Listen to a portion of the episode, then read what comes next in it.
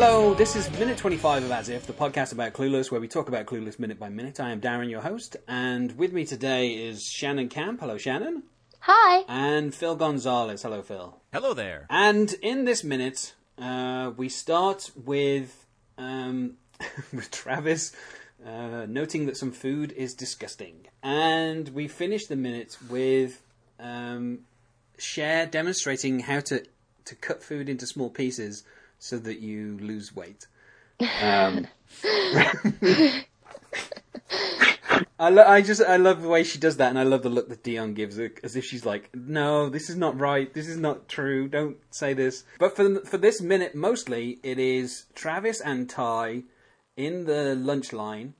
Tai has gone to get some sodas for the girls, um, and you know they talk about Marvin the Martian, and Tai shows him the drawings, which we've been act- since she's entered, we've been able to see because they're on the kind of book that she's got that she's been holding in her arms for the entire like two minutes that we've already met her. Yeah. Well, it's Um, a shield. It's a shield. You know, when you hold your binder like that tightly against your chest, it kind of is a barrier between you and the scary new high school environment. We've met Breckin Meyer before. Uh, he had 38 tardies to work off, um, and he he gave his what his speech, his Oscar speech. Uh, he had no he had no political messages to deliver at the end of that. Uh, fortunately, it was it was just about how uh, a bus driver took a chance on a kid. And like Breckin Meyer and Brittany Murphy, I'm going to say it right away. They have like such amazing chemistry as soon as they are on screen together. Uh, Their names both start with BR as well, which is weird. But Well, uh, to that point, uh, I was reading over the excellent oral history of Clueless, which I believe was on Vulture, and Breckin Meyer talked about how he and Brittany Murphy were cast as love interests in films like four times, and they knew each other very well, and they were very good friends. Uh, but they never actually kissed on screen ever as any of their characters. So at the end of the movie, when he gives her that kiss on the forehead, that improvised moment was the only time they ever kissed on screen. But you're right. They have great chemistry. They clearly dig each other and get along very well. this is the part of the film that I feel most closely follows the narrative of Emma. Uh, the way that Cher decides to intervene in the life of um, of Tai. Uh, I mean, that's more in the next minute where she kind of dissuades dissuades her from from getting together with Travis or taking an interest in Yeah. Travis. Um, but kind of the meeting here between uh, Travis, um, who is based on uh, Robert Martin, uh, who in the novel is a is a, a farmer who's kind of rising through the ranks. Uh, he's he's making a better life for himself, becoming a gentleman. He's a client of Mr. Knightley's, which is kind of how he comes into their circle. and uh, Harriet Smith, who is, um, it's, it's weird. It's weird to describe because um, she essentially uh, is a, a pupil at a school, and she's boarding there, and she's been left there by her parents, but no one knows who her parents are. Uh, and they're assumed to be reasonably wealthy because the school is a good school, but you know she doesn't seem to have the kind of the, the kind of class training that Emma has. I always got the impression from the novel with Harriet that Harriet came from money, but that maybe she was an illegitimate child, or there was another sort of situation like that where they felt that they had to keep her family background a secret, which uh, is kind of bad for her status, which kind of makes her lower than she would have been otherwise.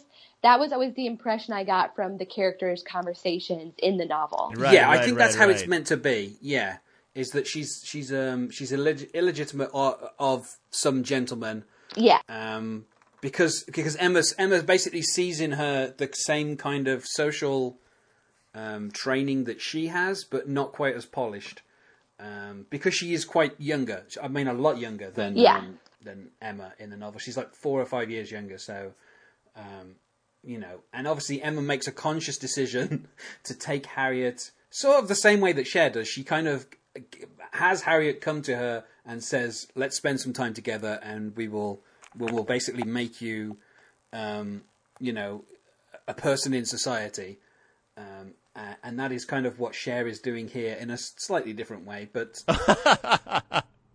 yeah. And I, you know, Harriet is um, she's kind of an interesting character in that um, obviously, as with everything in Emma, we see her through Emma's eyes, uh, and so kind of, I, I mean, maybe she's she's got she's better, she's got more social graces than we know, but because Emma is the one kind of dictating our point of view, you kind of get the feeling that she needs polishing up, uh, to put it in a bizarre way. But Oh yeah, yeah. I think Harriet is someone who is very naive, very trusting, and she's not stupid, but she doesn't really have book smarts or street smarts. So in a lot of ways, yeah, she is totally the perfect target for uh, Emma's, you know, need to mother someone because I think it's made even a little bit more of in the book than in the movie that Emma really does have some mother issues because of having lost her own mother at such a young age. She kind of wants to play mommy to someone else. Um, so I love Harriet. She's very funny. She's very sweet. At a certain point, her and Emma get these uh, notes that have like these mystery love riddles on them, and she cannot figure out even the most basic of clues. Um, she's just like, I, I don't want to sound demeaning in any way because it's not like she's totally ditzy. It's just that she's she's very young and very kind of unaware of the world around her. And I think with Tai, that sort of translates to her cluelessness about how the school works and how the social hierarchy works. Yeah, I was going to say because of obviously all the drug stuff in the previous minute, you get the impression that Tai is not as innocent as Harriet Smith is Yeah. in the novel. Tai seems like she knows what she's doing, you know, and, Way and more will- street smart than Harriet is. Like, there's no contest. Yeah, and and of course, you know, we'll find out later on in the film. Um, well, it's shortly after the makeover that she is not a virgin, unlike uh, Cher and sort of Dion.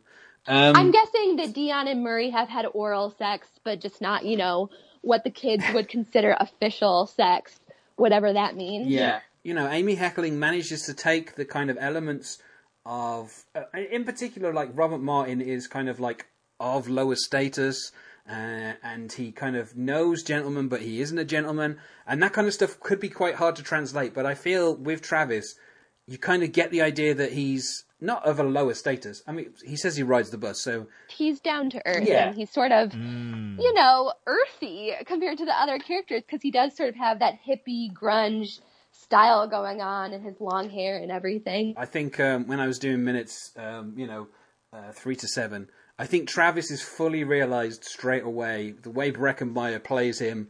You know, you you kind of know exactly what he is, and the fact that he uses a skateboard as a thing to put the food on, like as a tray. while he, like it's such a it's like a little detail that kind of you know, and that, of course that draws Tai's attention to the skateboard, and then obviously he discusses you know about getting rid of the whole thing, and they go into this this discussion about Marvin the Martian, um, uh, and uh, who I would like to tell you was first kind of conceived in 1948, and of course voiced by Mel Blanc, um, and of course known for spawning the whole Duck Dodgers in the 24th and a half century stuff. And interestingly enough, on the Spirit rover that went to Mars, they put a little badge uh, to say that it was the Spirit rover and you know the mission number and everything, and it had a little illustration of Marvin the Martian uh, being sent to Mars. So you know. NASA kind of someone at NASA was a fan of the character as well, so I don't know if I'll be on another minute that has uh, Travis Birkenstock in it. So I want to say before we move on that I truly believe that Meyer's performance in this movie is like a brush with the sublime.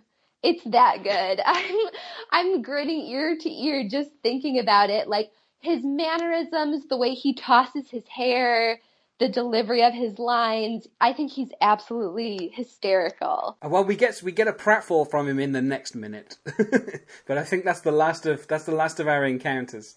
Yeah, that's the last of our encounters with Travis. Uh, is his pratfall? Robert Martin na- is pretty much a nothing character in the books. Like we don't even really see him. Knightley talks about him and like really thinks highly of him. And then Harriet kind of tells Emma about him. I think it's the point that Emma doesn't really know what this guy is like. So I just feel Yeah. that with Travis, they took the idea of, you know, the Harriet parallel having a love interest and really, you know, made the most out of that opportunity. yeah, and Um, it's interesting as well because uh, Harriet has already knows Robert Martin before the novel of Emma begins. Right, right, right. Whereas right. obviously Tai and Travis meet here in minute 25. So that's another little kind of change uh, that I think works, um, you know, here because it would have been weird if Tai had somehow known Travis Yeah. before, you know, she moved. That would It would have been like uh, uh, Sandy and Danny at the beginning of the Grease movie where she's from Australia, but somehow she comes back and she's at his high school. This is the second time we get to hear some Radiohead on this um, on this soundtrack.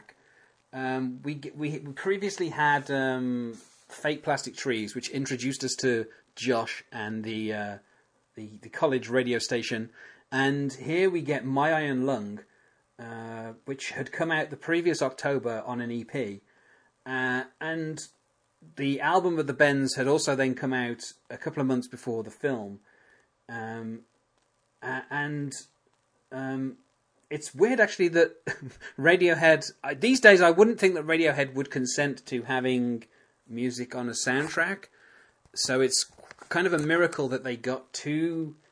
And I don't think they were particularly well known in the US. Again, this is one of these situations where Amy Heckerling picked a group who weren't that well known and, and put a couple of songs on the soundtrack. Ah. Interestingly enough, the directors of some of their videos at this time, um, Fake Plastic Trees was directed by Ridley Scott's son Jake, and Street Spirit, which is the um, the video where they're in black and white and they're all in slow motion, uh, that was directed by Jonathan Glazer, who directed Birth and Under the Skin. So.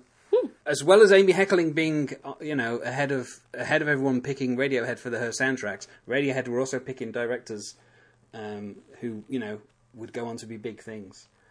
Um, so, you know, there you go, Radiohead. Ever heard of Um, them, folks? Who, coincidentally, I think after this episode has come out, they've just recently released another album. So, Yeah. you know, they're still going strong. And we finish with Cher and Dion in the in the outdoor kind of dining area, um, with Dion asking, "Are you sure that's fat free?" And I'm not quite sure what's on. Um, I can't quite tell what's on Cher's plate, uh, but it looks like kind of like a half a croissant or something like that. And um, and then Cher starts cutting it into tiny little pieces to insist that that is how you lose weight. Uh, and Dion gives her a kind of look as if to say, "I don't think that's correct." and that's kind of where that's where our minute ends. So, uh, so thanks for joining me, Phil and Shannon, um, on this. And uh, do you have anything to plug? And I'll go to Shannon first. Hello, Shannon. Uh, sure. Well, I've mentioned uh, on this week's previous episodes uh, my podcast Stage of Fools and an appearance I made on Sophomore Lit. And if you just want to check out all my podcast stuff at once, plus my various acting endeavors, you can visit me online at shannon-camp.com. Great stuff. And Phil, do you have anything to plug? Well, yes, I'm sure people are clamoring to hear more if they just listened to this episode. So, uh, uh, no, I would. I wanted to say that I there's a, uh uh John McCoy of Sophomore Lit and I have a new podcast called Click It Cast. It's going to be a monthly show where we uh, we just put out one episode uh, where we are covering the complete works, more or less, of children's author Beverly Cleary. So look for that online. Click It Cast. Of course, you can hear me on this and a Talking Cast and the Cast Next Door and Stage of Fools. Really, I've been on quite a lot of podcasts by now. Um, so uh, we hope that you will join us all tomorrow. And Bye bye.